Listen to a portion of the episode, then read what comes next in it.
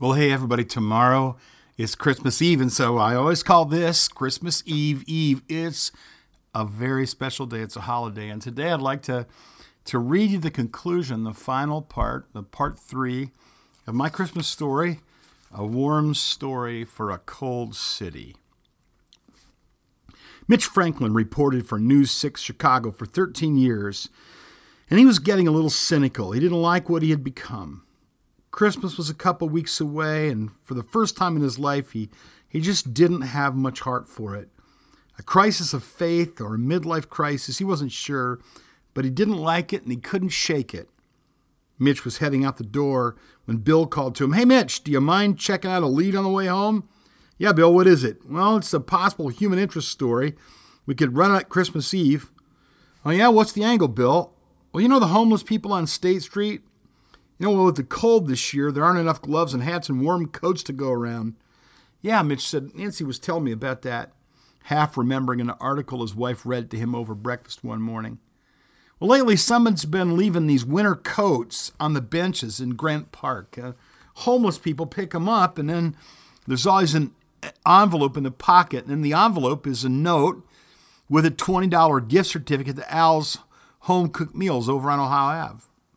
The note reads, "Have a good hot meal on me, and never forget, no matter how alone you feel, Jesus loves you."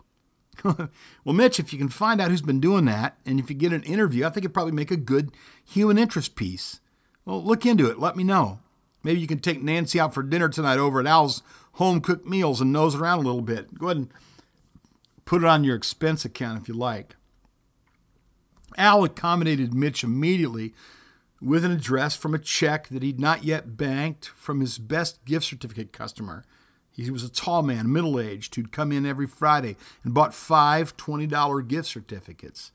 On the way home from the diner, Mitch felt a rare softening in his soul and an intense desire to track down this mysterious benefactor.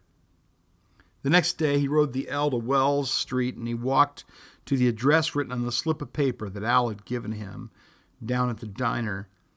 The apartment was down a small flight of stone steps. The door was wreathed and outlined in lights, and the window was filled with a lighted tree, and a tall, middle-aged man answered the door, and within an hour he'd coaxed him to allow a filmed interview in the apartment the next day. Bill would be pleased. Mitch had his story and more. The cold city was alive to him that night. He noticed things he hadn't seen in years. He was He was alive to the beauty of the great city, and he was alive to its pain, and, and he was eager to get home to Nancy. On Christmas Eve, Mitch was holding Nancy's hand as they settled in after dinner to watch his interview. This would be sweet. Mitch had covered train wrecks and mob hits and murders and muggings and city council meetings, but this one was one he would always remember. His own image flashed on the screen, and Nancy squeezed his hand. "A strange mystery's been solved in this evening in one of the poorest, coldest parts of Chicago. Since Thanksgiving, someone's been visiting Grant Park and leaving a coat. It happened every Monday through Friday, and there's always a note tucked in a mysterious hand-lettered envelope in the pocket of one of the coats, and it reads, 'Have a good hot meal on me, and never forget, no matter how alone you feel, Jesus loves you.' Well, we've done some footwork, and we want you to meet the man behind the note. He's insisted that we withhold his name, but he's agreed to tell a story for News six tonight." The camera angle widened and included a tall, middle-aged man with bright eyes and an engaging smile. "Well, Mitch, it all started on a cold winter night the year after my divorce," the man said. "It's Christmas. I was all alone. Alcohol had taken over my life. And I had driven off everyone I loved and everyone who loved me. I had no interest in religion or religious people. And I'd come to the end of things, and I was sitting with the barrel of my revolver in my mouth when I was startled by a knock at the door. And you know what it was? It was my neighbor, and, and he'd hiked up the hill, and he was inviting me for Christmas dinner. Because his guests were snowbound, he invited me to take their place that night. So I won't ever forget that night. I was hard-hearted, I was confused, and it took me a couple years before I turned my life around. But the memory of that kind Christian family never faded from my mind, never, never faded from my heart.